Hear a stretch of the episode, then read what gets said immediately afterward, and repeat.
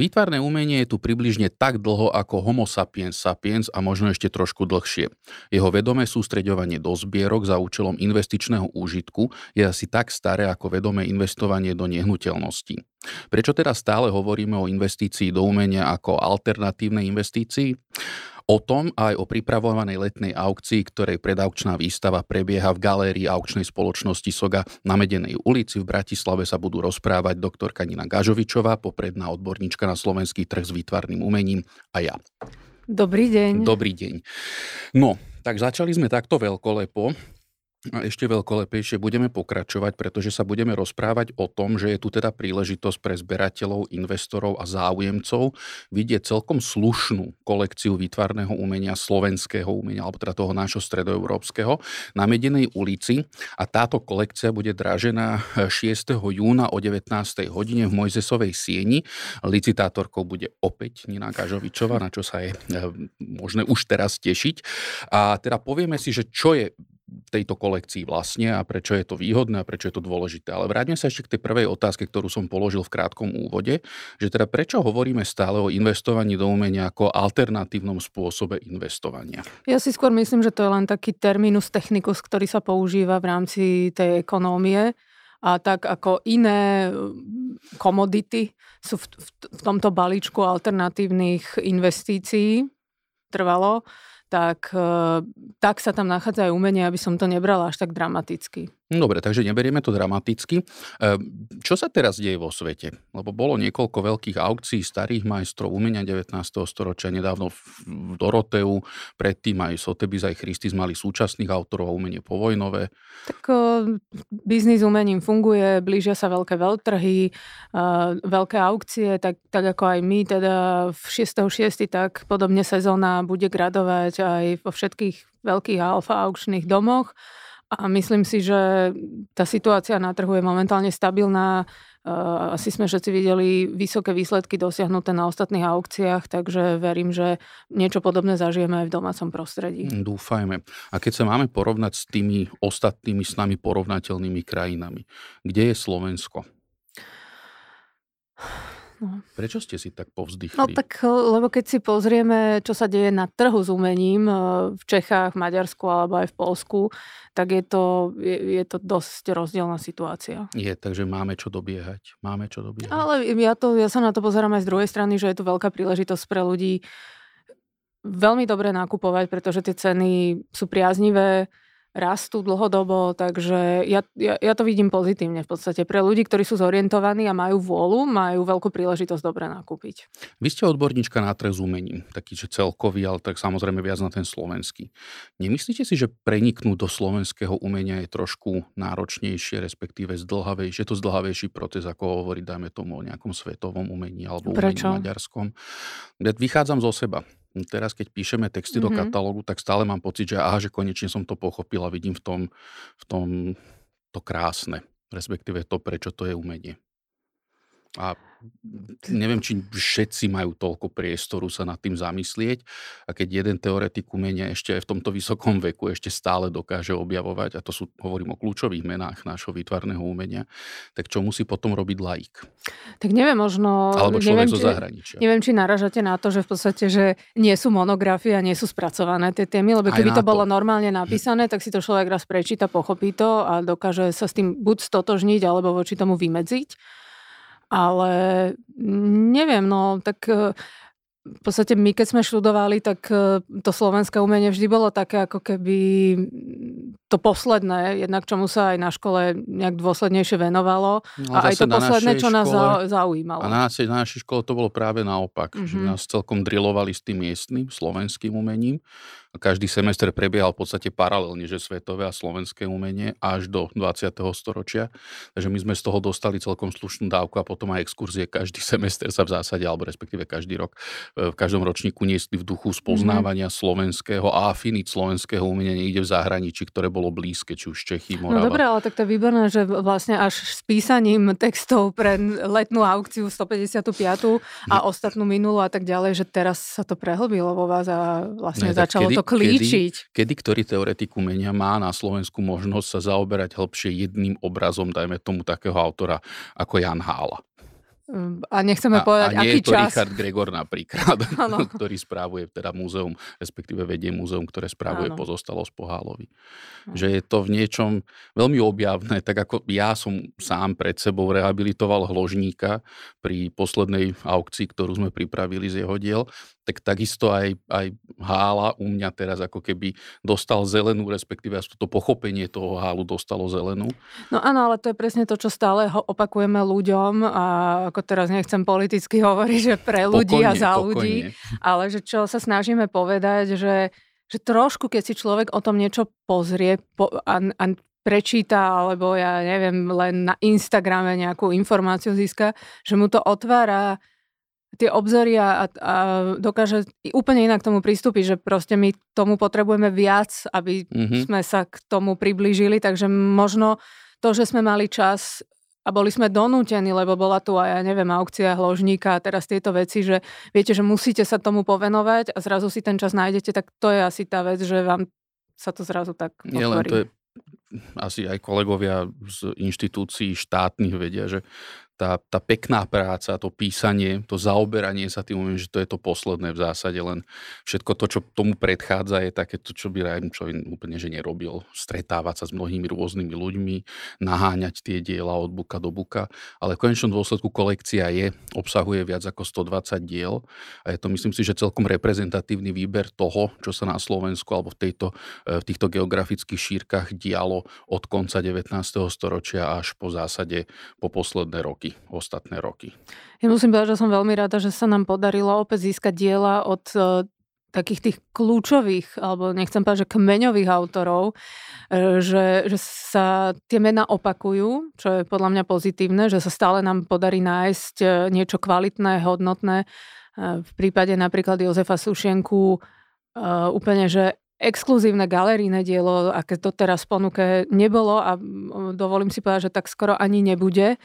A takisto, ja neviem, v prípade Jozefa Srnu, že mali sme obraz v, na let, zimnej aukcii z obdobia iného, teraz máme možno taký charakteristickejší, takisto kolekcia mm, Brunovského, ktoré, ktorý mal samostatnú online aukciu úspešnú u nás, Deto Hložník, čiže Šurman. Šurman, že v podstate potvrdzujeme týmto výberom kvázi ten náš long list a až short list tých autorov, o ktorých sme presvedčení, že sa do nich oplatí investovať a o ktorých sme presvedčení, že sa oplatí nimi zaoberať. Inak je to celkom fascinujúce, že sme si dokázali za počas toho pandemického obdobia sa to začalo kreovať, že robíme si ako keby také malé štúdijné aukcie istých autorov a potom od týchto autorov vo, e, v tých sálových veľkých živých aukciách uplatňujeme potom tie tzv. galerijné diela.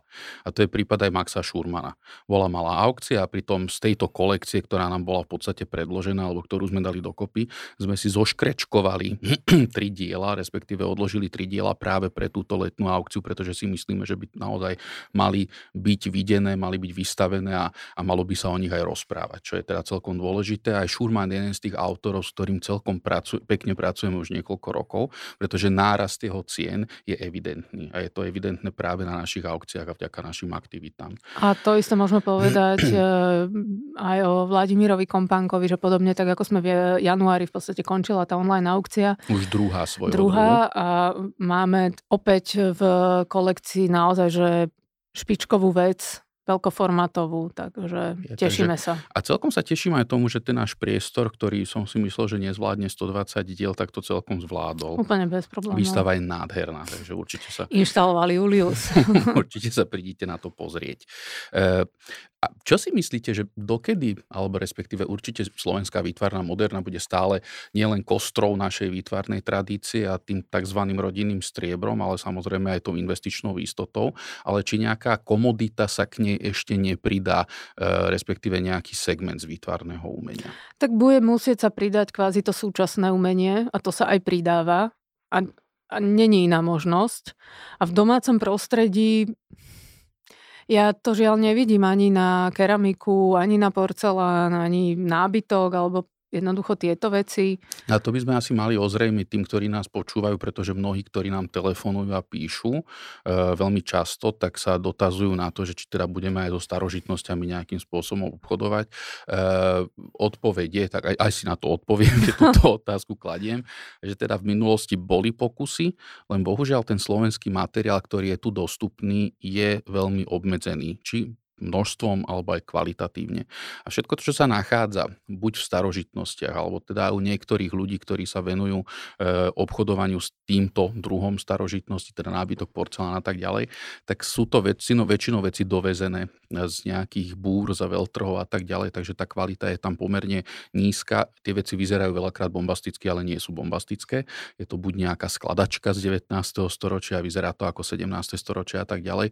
Takže to je jeden z hlavných problémov. A druhý problém je ten, alebo teda to nie je problém, ale je to fakt, ktorý musíme prijať ako teda skutočnosť, ktorá sa udiala a jestvuje, že na Slovensku ten vzťah k starožitnostiam ako takým nevychádza z nejakého rodinného prostredia, rodinných tradícií.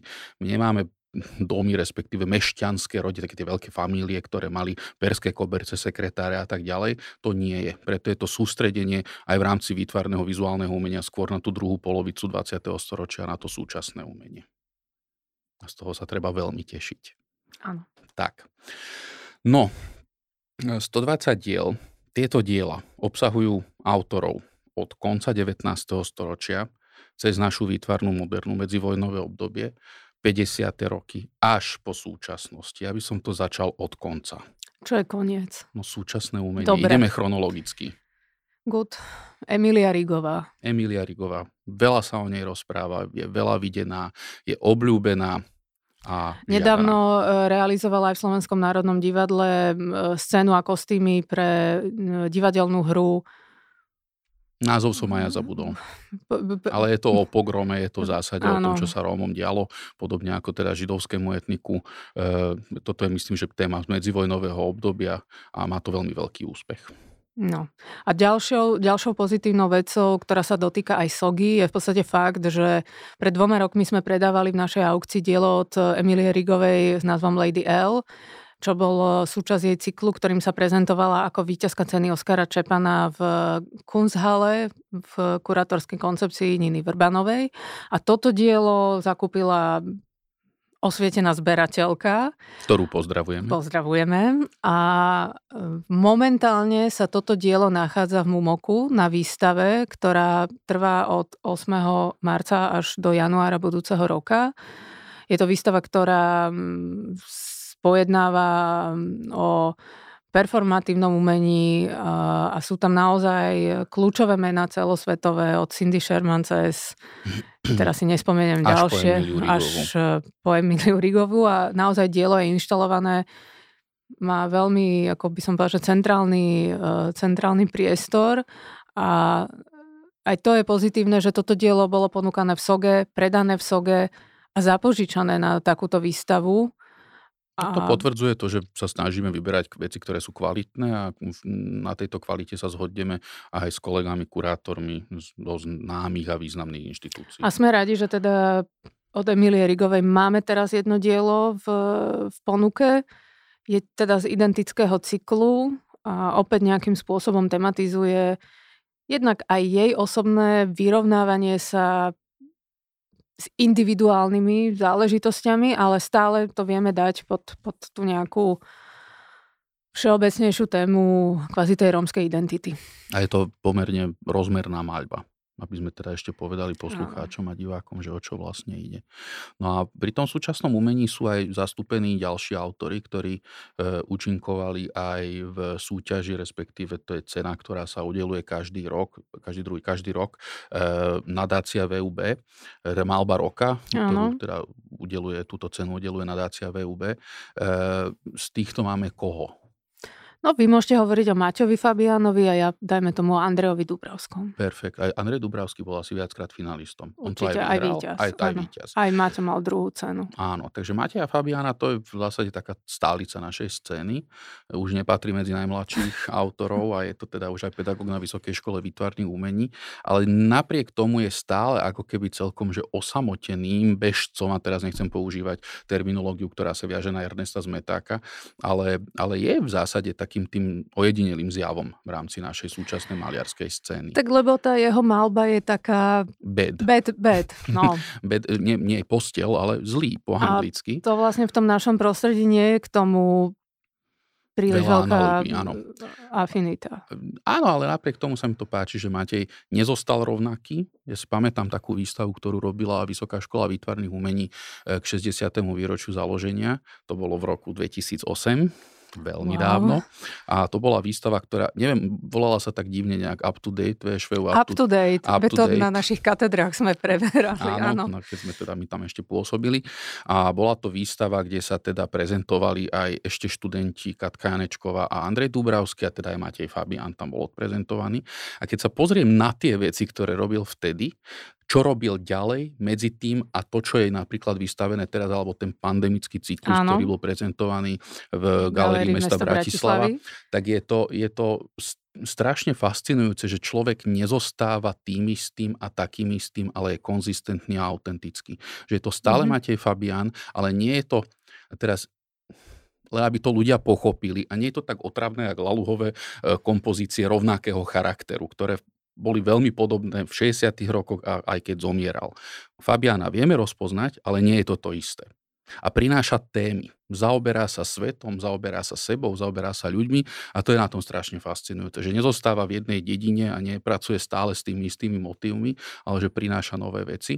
A dokonca aj Maliarsky, čo mal teraz tú sériu tých vojnových, mm-hmm. historických vojnových tém, alebo teda niektorých tých veľkých bitiek z histórie, tak to, to, to je zase niečo úplne iné a experimentuje aj s technikami, čo je v zásade ako keby aj jeho dizertačná, alebo teda dizertačná práca, ktorú obhájil na Vysokej škole výtvarných umení.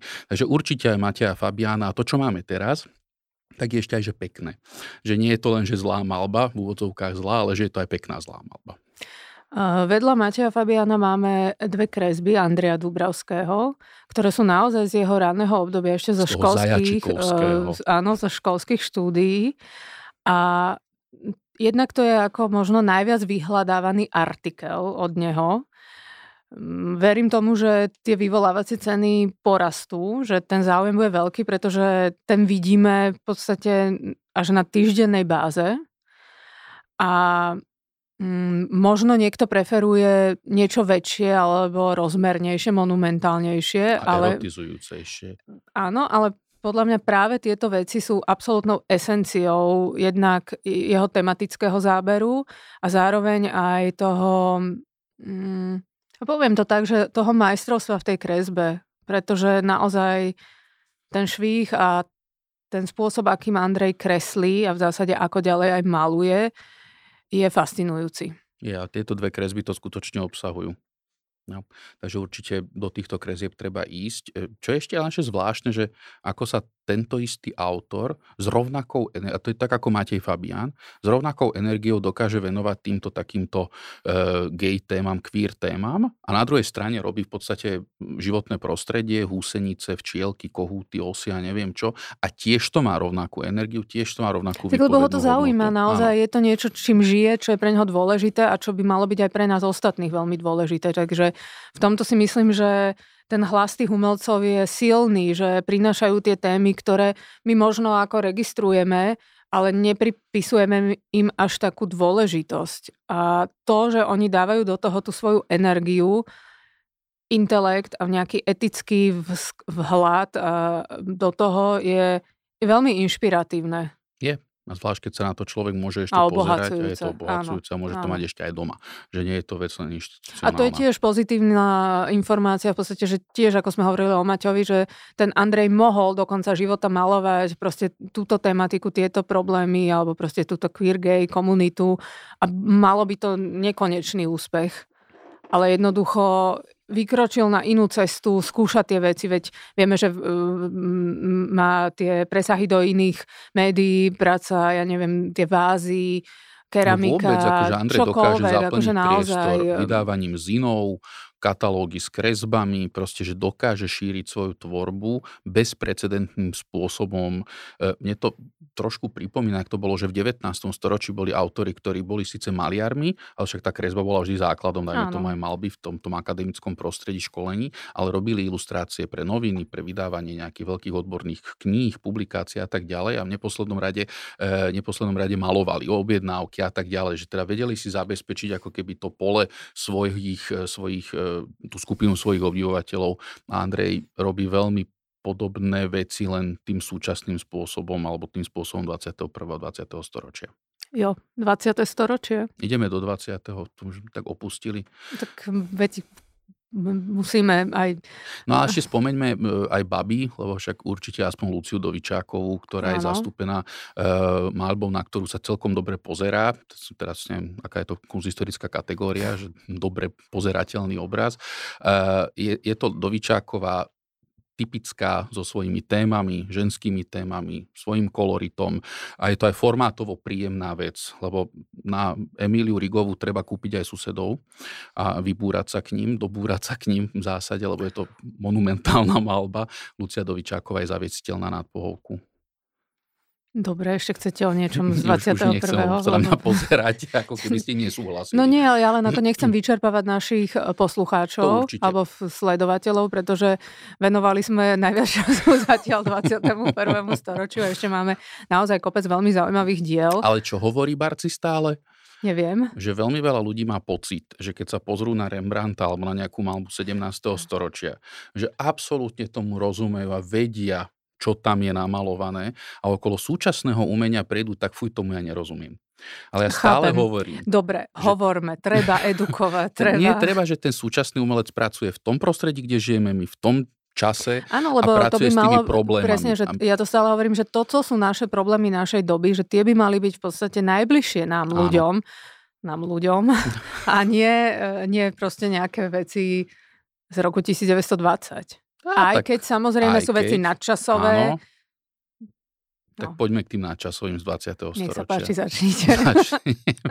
a vypálim vám rybník, zoberiem vám srnu.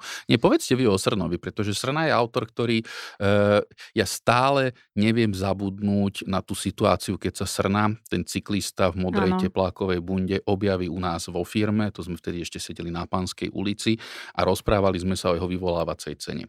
Bol tam ešte aj náš starší kolega. Ale ja som tam nebola, ja som ten obraz videla až potom niekedy. Neviem, ale podľa mňa pri tomto rozhovore ste boli, pretože tu sme dohadovali cenu. Ja si myslím, že nie, ja si to nie. fakt nepamätám. Ja si pamätám doktora Abelovského, keď... Mne sa zdá, že... že ja som bola buď odcestovaná a že som prišla, ale ste mi povedali, že máme tento obraz.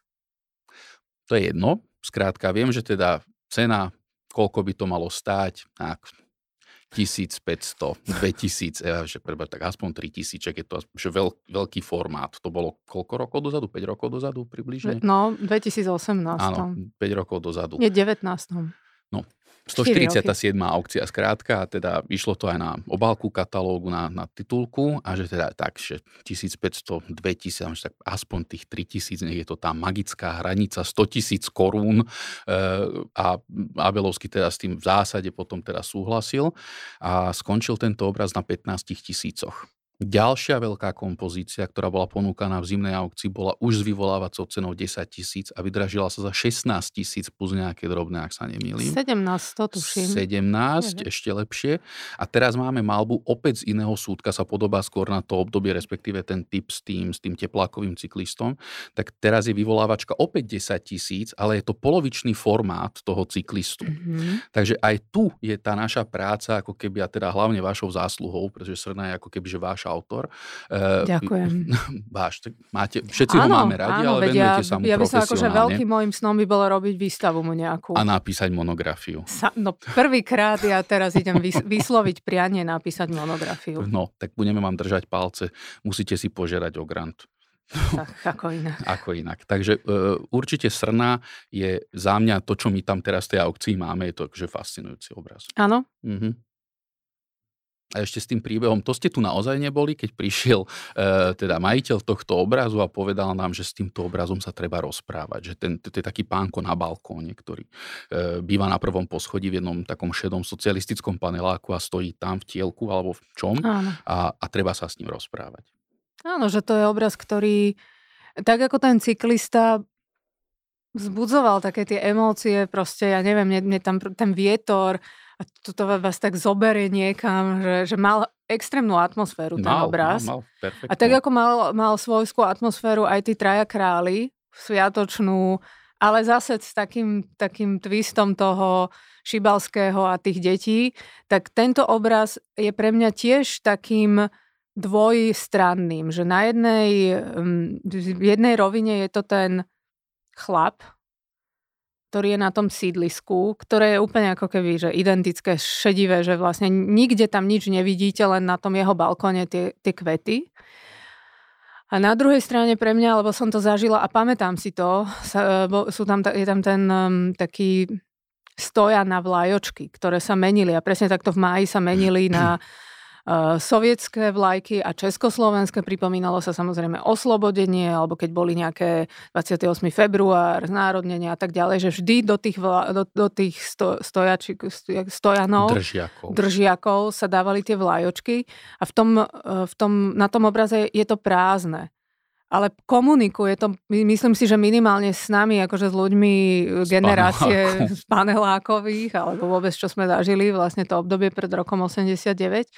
A ja som to písala v tom texte, že že aj pred tým rokom 89 sa odohrávali, že jedna vec bola tá oficiálna, tie nútené oslavy a tie spoločné aktivity a spoločné cvičenie Spartakiády a všetko také predstavované a, a konané a kontrolované, ale na druhej strane, že vždy pre touto fasádou alebo pre tou oponou, alebo ako to nazvať, kulisou. prebieha pre tou kulisou presne, že prebiehali tie osobné deje, že ten človek tam bol na tom balkone a mne on príde taký, že on to bol nejaký človek z dediny, ktorý sa zrazu ocitol v nejakom paneláku a on tam sedí a chce sa rozprávať chce nejak, hovoriť, alebo chce komunikovať, alebo proste nejak vysiela niečo. No. Práve táto malba otvára strašne veľa tém, lebo jednak od toho, že každý, kto žije, alebo teda sa narodil niekedy okolo roku 1980, to je jedno, proste druhá polovica 20. storočia a môžu to byť v podstate aj tá najmladšia generácia, alebo teda mladšia generácia, ktorá ešte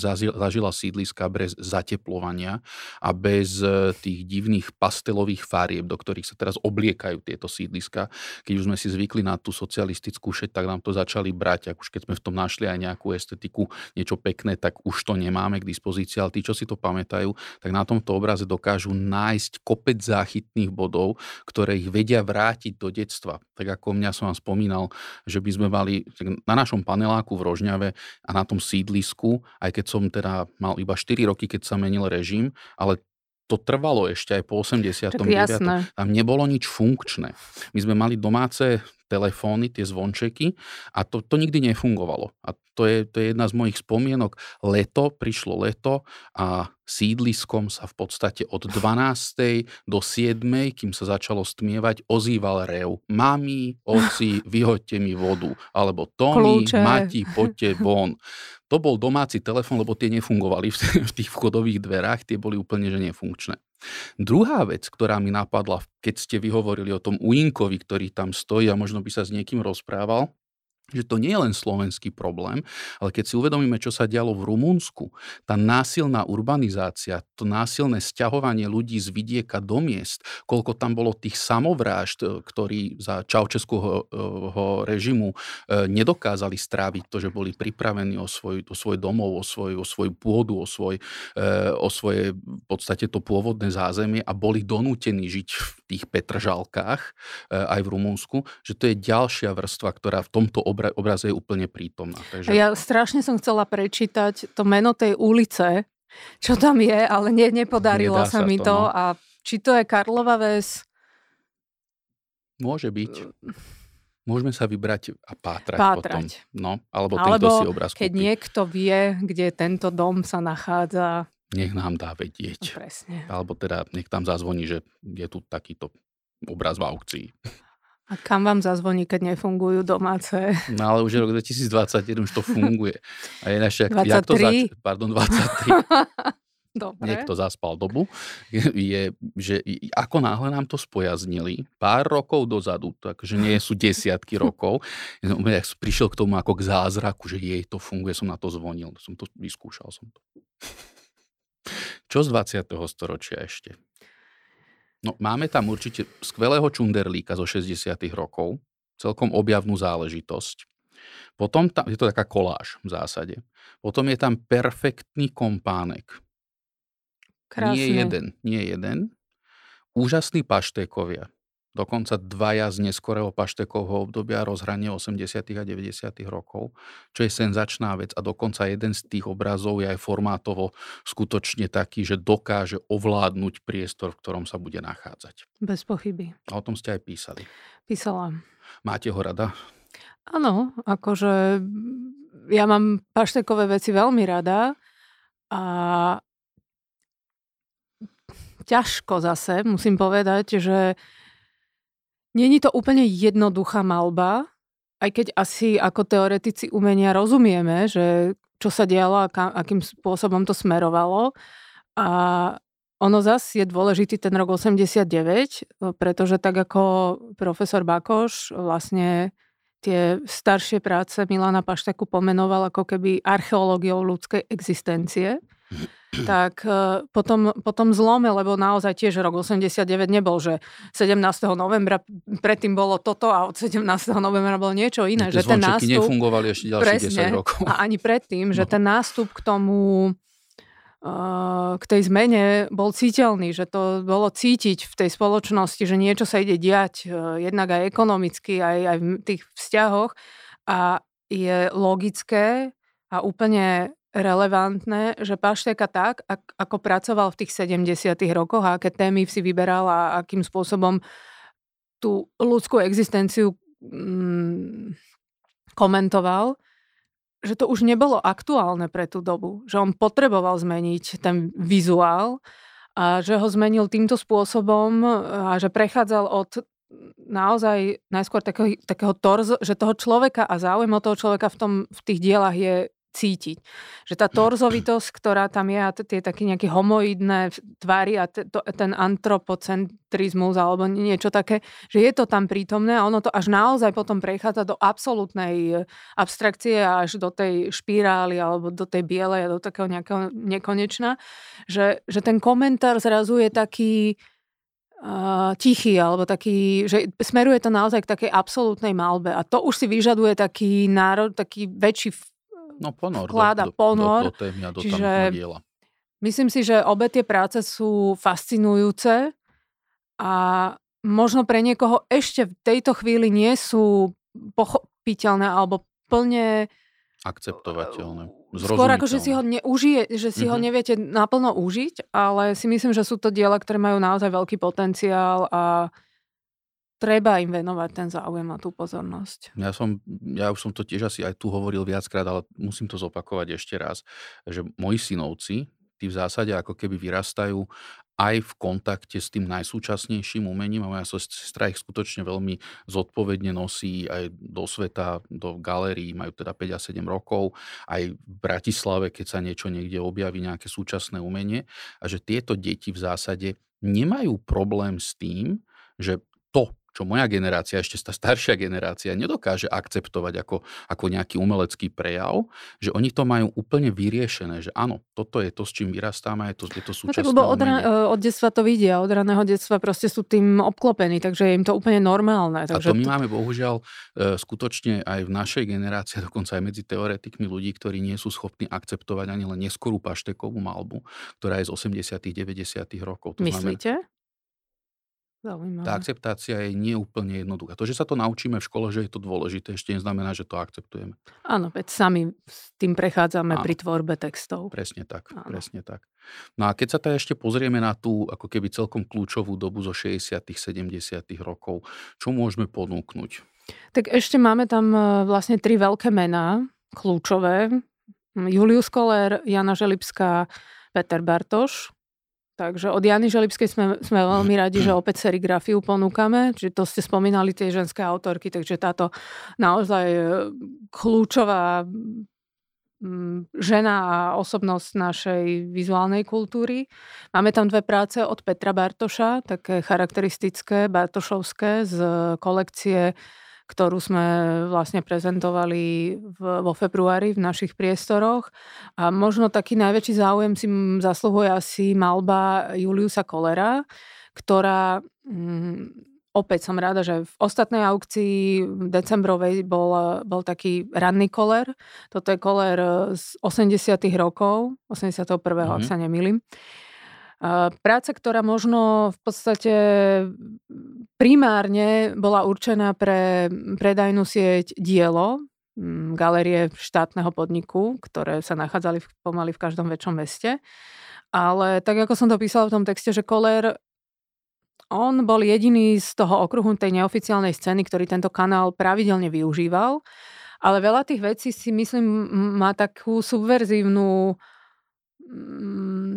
nie že komiku, ale taký nejaký no je vtip. nejaký umelecký vklad. Vtip a vklad. A toto dielo je veľmi zvláštne v podstate, pretože na jednej strane ponúka taký ikonický mm, pohľad na prírodnú scenériu, je to Tomášovský výhľad v slovenskom raji. A vlastne písala som v tom texte, že on tým, že to robil pre to dielo, robil to ako keby pre ne, nezorientovanú časť publika, čiže ponúkal veci, ktoré e, boli jasné, zrejme známe, že, že to je až taký nejaký varholovský variant na slovenskú nôtu pop artu. Ale v pozadí za týmto kolerovským malovaným tou, tou scenériou sa nachádza taká skrúmaš e, farebných šípok e, vo, farbe žltej, modrej a červenej, ktoré môžu naznačovať e, a odkazovať k nejakým turistickým mapám, ale zároveň mi pripomenuli aj presne um, tému Petra Bartoša a jeho vznik malby. Čiže opäť si môžeme ako keby len tak typovať, že čo z toho vlastne Koller reálne chcel povedať, čo myslel. Čiže obraz opäť pre mňa na veľký dialog. Je a teraz inakšie bolo nedávno výročie e, začatia značkovania turistických trás. Áno, a ja som to niekde videla. Presne. Celkom ma to pobavilo, že dokonca toto niekto ešte eviduje. Takže je to tradícia stará od 19. storočia. Alebo teda no niečo, ale ja si funguje. myslím, že som vyčerpala svoje... Nevyčerpali, vy tu máte ešte Jozefa ja, Sušienku. A keď sme spomenuli v úvode, že je to skutočne dielo, ktoré je zaujímavé, raritné, tak povedzme čím? No jednak ako treba povedať, že to dielo je fakt, že veľké. Veľký rozmer. Veľký rozmer. Áno. Bez okolkov. Fakt. Váha metre, teda centimetre štvorcové. Je to monumentálne veľké dielo, je z ranného obdobia, není to neskoršia tvorba, je ucelené, nie je poškodené, je, je zachované ako v top stave. A Jozef Sušienka Opäť autor, s ktorým sme začali pred dvoma rokmi, mali sme veľmi úspešnú online aukciu, ktorá oslovila v zásade aj mladších zberateľov, čo je veľmi pozitívne. A opakovane ponúkame tieto diela, ale nikdy sme nemali takýto ako tento charakter. Takzvaný galeríny Fakt, že naozaj toto objekt. je ga, galerijný objekt. A to, že e, Jozef Sušenka nie je nejaký náš výmysel, alebo že sa my snažíme tlačiť zase nejakého autora vytvárať a robiť, potvrdzuje aj fakt, že práve jeho práce boli jedny z prvých, ktoré boli inštalované v atriu novej, no, novej zrekonštruovanej Slovenskej národnej galérie hneď vedľa najvýznamnejších domácich sochárov. Čiže vôbec to, že akým spôsobom Sušenka prekračoval tie hranice medzi objektom a, a ponímaním e, toho užitkového objektu.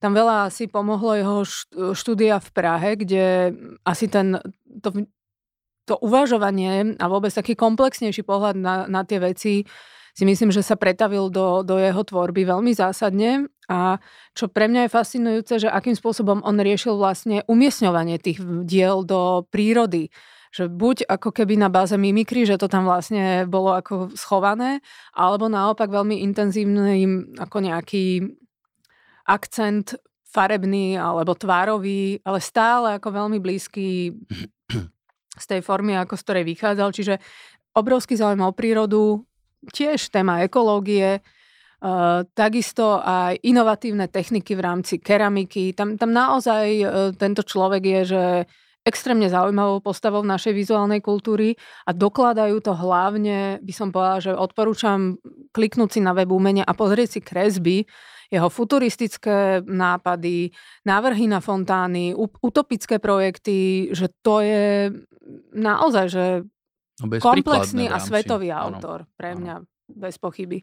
A mal teraz 1. maja v podstate 86 rokov. A ešte stále činy. Áno. Ešte stále tvorí. Tak toto sme v podstate asi vyčerpali druhú polovicu 20. storočia. Ja už, ne, ja už všetko. Ja ešte tu mám Benku, ale tak to Benka teraz hovorte. Polovica. Ja, ne, tak sa presúďme do 50 rokov. Poď, poďme Áno, na keď to. nám teda navštívite, teda navštívite našu galériu, tak hneď oproti vchodu je, je zavesený gobelín. Pravý gobelín, taký ako vidíte v primaciálnom paláci, tie, tie gobeliny, ktoré sú z Mortlejku zo 17. storočia. Toto je gobelín, ktorý asi bol vyrobený v Čechách s najväčšou pravdepodobnosťou, kde tieto dielne existovali, ale jeho autorkou je Lea Mrázová. Lea Mrázová je aj vašou obľúbenou autorkou. Absolútne. Ktorú, ktorú obaja máme veľmi radi a Lea Mrázová to je, to je figura, ktorej bohužiaľ, ale nie je sama, nie je sama. Jasné. E, je potrebné je venovať pozornosť, pretože bola to aktivistka, bola to redaktorka Živeny, mala veľmi dobrý nástup v tom medzivojnovom období, vrátila sa z Martina, do Bratis, prišla žiť do Bratislavy e, z Martina a skutočne hneď sa stala portretistkou našich umeleckých elít, teda intelektuálnych elít, portretovala hercov Národného divadla, dokonca Tatarku, e, Poničanovcov. No a keď už spomínam Poničanovcov, tak pred niekoľkými rokmi sa u nás dražila pozostala udalosť Jana Poničana a vedľa seba boli aj vystavené a po sebe aj dražené ich portréty. A Jan Poničan ten bol vydražený za 1300 eur, to bola jeho vyvolávacia cena a jeho manželka Alžbeta, tak tá skončila na 13 600. E, prečo to tak bolo? No, pretože konečne niekto uvidel e, krásu alebo ocenil ten um, námet, motív, prevedenie, že naozaj oni začínali na rovnakej sume. Áno. A,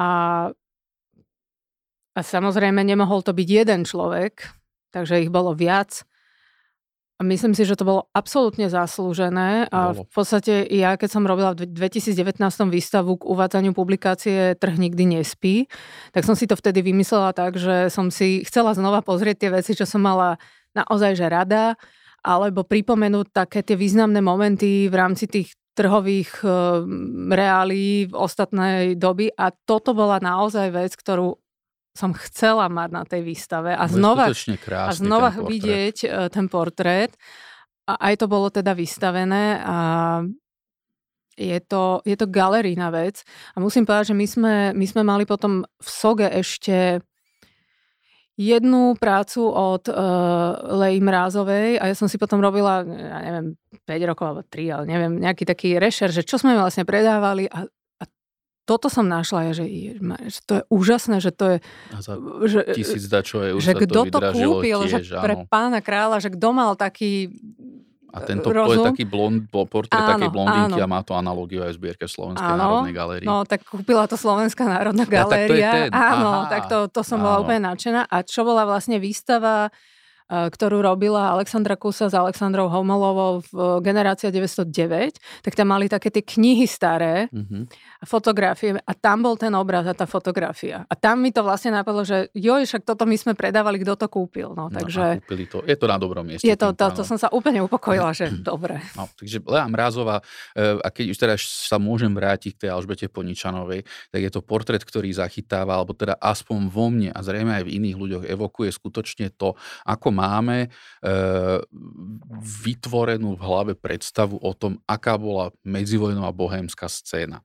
Takže pani Poničanová tam má tak trošku poodhalené plece v takom nejakom negliže, má veľké prsia, má pohár vína v ruke alebo pohár šampanského a sa tak pozera niekde dohora, že toto je tá bohéma bratislavská medzivojnová, ale Amrázová to dokázala Ale zachytiť. ja, akože ja z toho obrazu mám taký aj feeling takého nejakého inej nešťastia. Nežno... Aha, Nie, také, že utápanie sa v smútku, alebo No ono sa to v zásade pre Leu Mrázovú stalo realitou. To utápanie smútku, žialu, neviem čoho. V podstate však to viacerí naši zberatelia, klienti, tí, ktorí ju poznali, hovorili, že teda Inak jedna alkohol... naša klientka, už nesmenovaná, majiteľka obrazu Lady L, má aj portrét malovaný ako dieťaťa od Lej Mrázovej. No aj portretovala viac Marcelu Lajferovú napríklad aj od pani doktorky Lajferovej. E, poznám takú historku, teda, že v jej ateliéru Lej Mrázovej bolo treba vždy vypiť.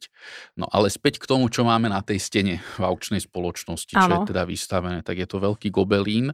E, jednak málo kto si podľa mňa na Slovensku uvedomí, keďže nie sme v kontakte ani s touto technikou, ani s podobnými dielami, ani z minulosti, že tých gobelínov máme iba zo pár, niečo je na Červenom kameni, niečo má historické múzeum a teda hlavne tie, ktoré sú v primaciálnom paláci, tie sú také najvizibilnejšie, že je to strašne náročná technika, je to náročné utkať, je tam veľmi malý úzol a rôzne farby. A toto všetko, keď si človek uvedomí, že je to skutočne veľmi remeselne ťažko zvládnutelné a my to máme na stene v podobe tohto veľkého gobelínu od Leji Mrázovej len za 5000 eur, tak je to potom také, že Ježiši Kriste. No ale to je vec opäť do Slovenskej národnej galérie. Určite a aj kvôli tomu, že Slovenská národná galéria má jednak jednej karton e, k tomuto dielu, ano. teda predlohu.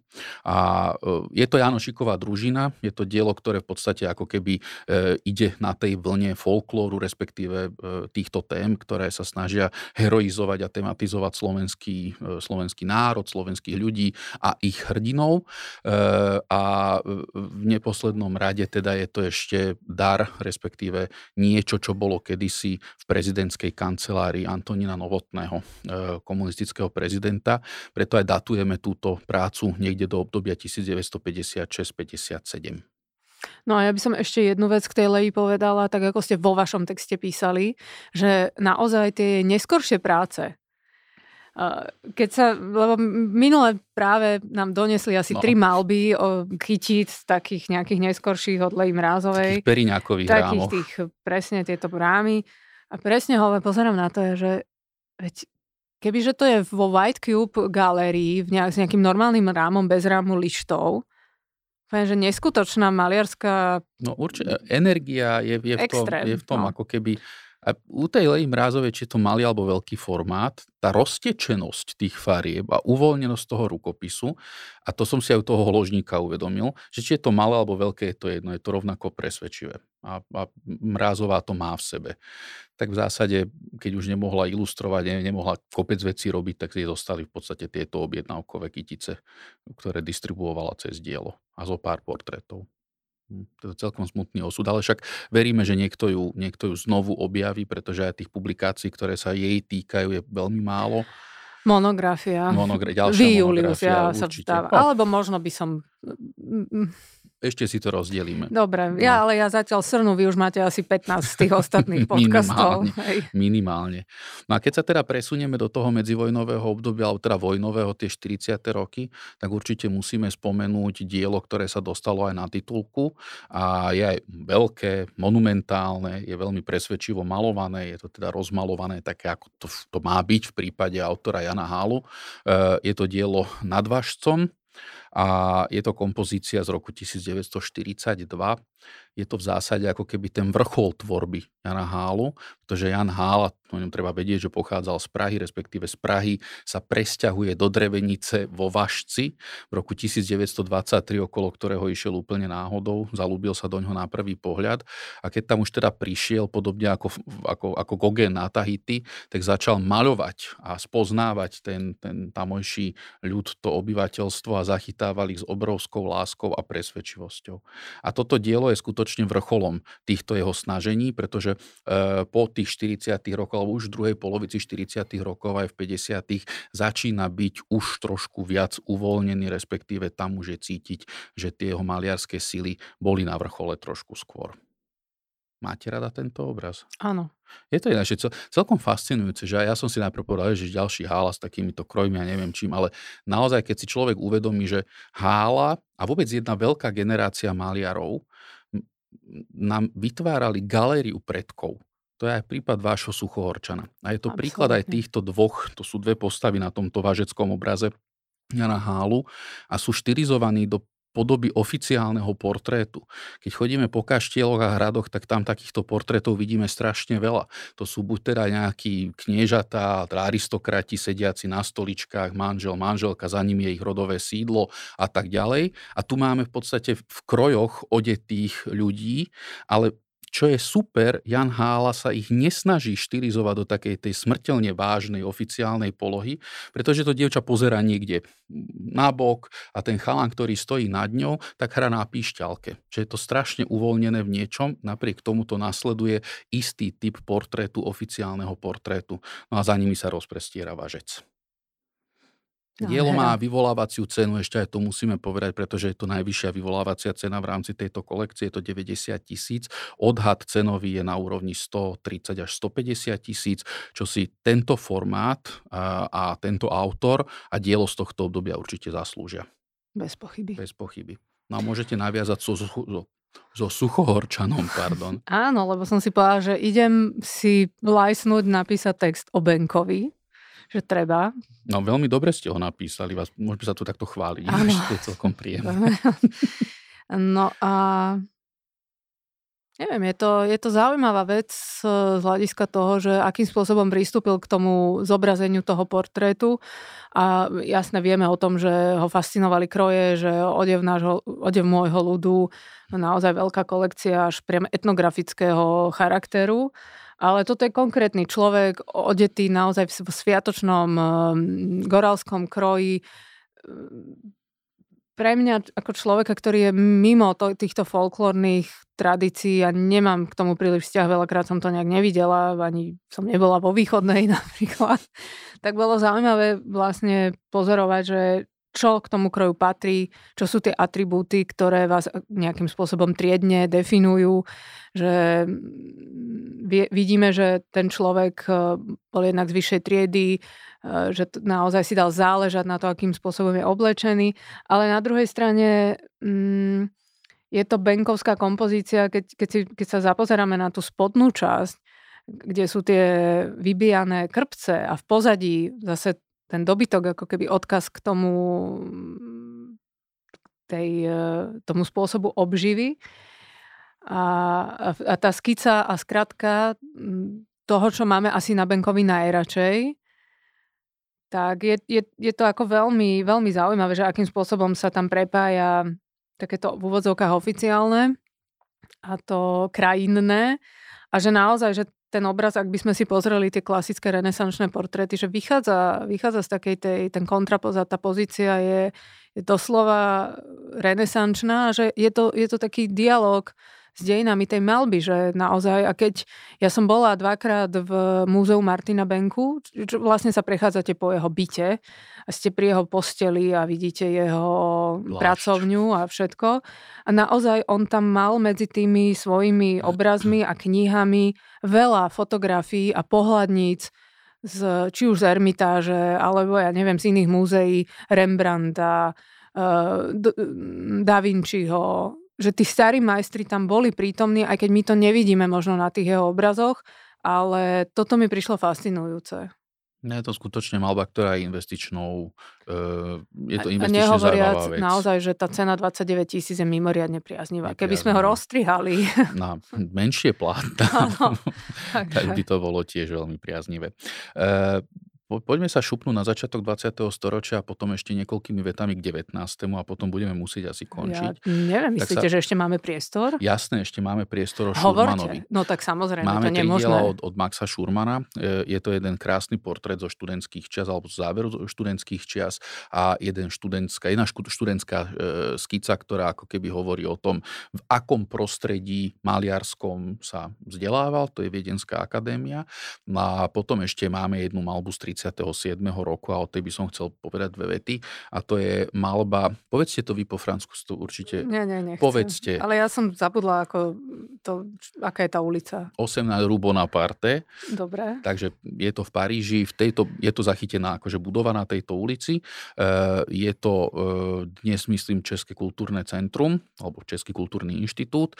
A je to veľmi zaujímavé, že Max Schurman, napriek tomu, že tam mal také tie kadejaké rakúske, židovské, maďarské korene, tak to bol autor, ktorý veľmi rýchlo dokázal pochopiť potreby novej Československej republiky a e, s tým súvisí aj vytváranie portrétnych galérií. Maloval Masaryka, Beneša, Štefánika eh, a dokonca namaloval aj túto malbu, ktorá zachytáva barák, kde bola podpísaná a vlastne ustanovená Československá národná rada v roku 1916. To je ako keby taký fakt už skutočný reálny počin, ktorý viedol k tej našej eh, štátnosti. štátnosti. To je a, opäť dielo do nejakej štátnej inštitúcie. Múzeum a, národných rád.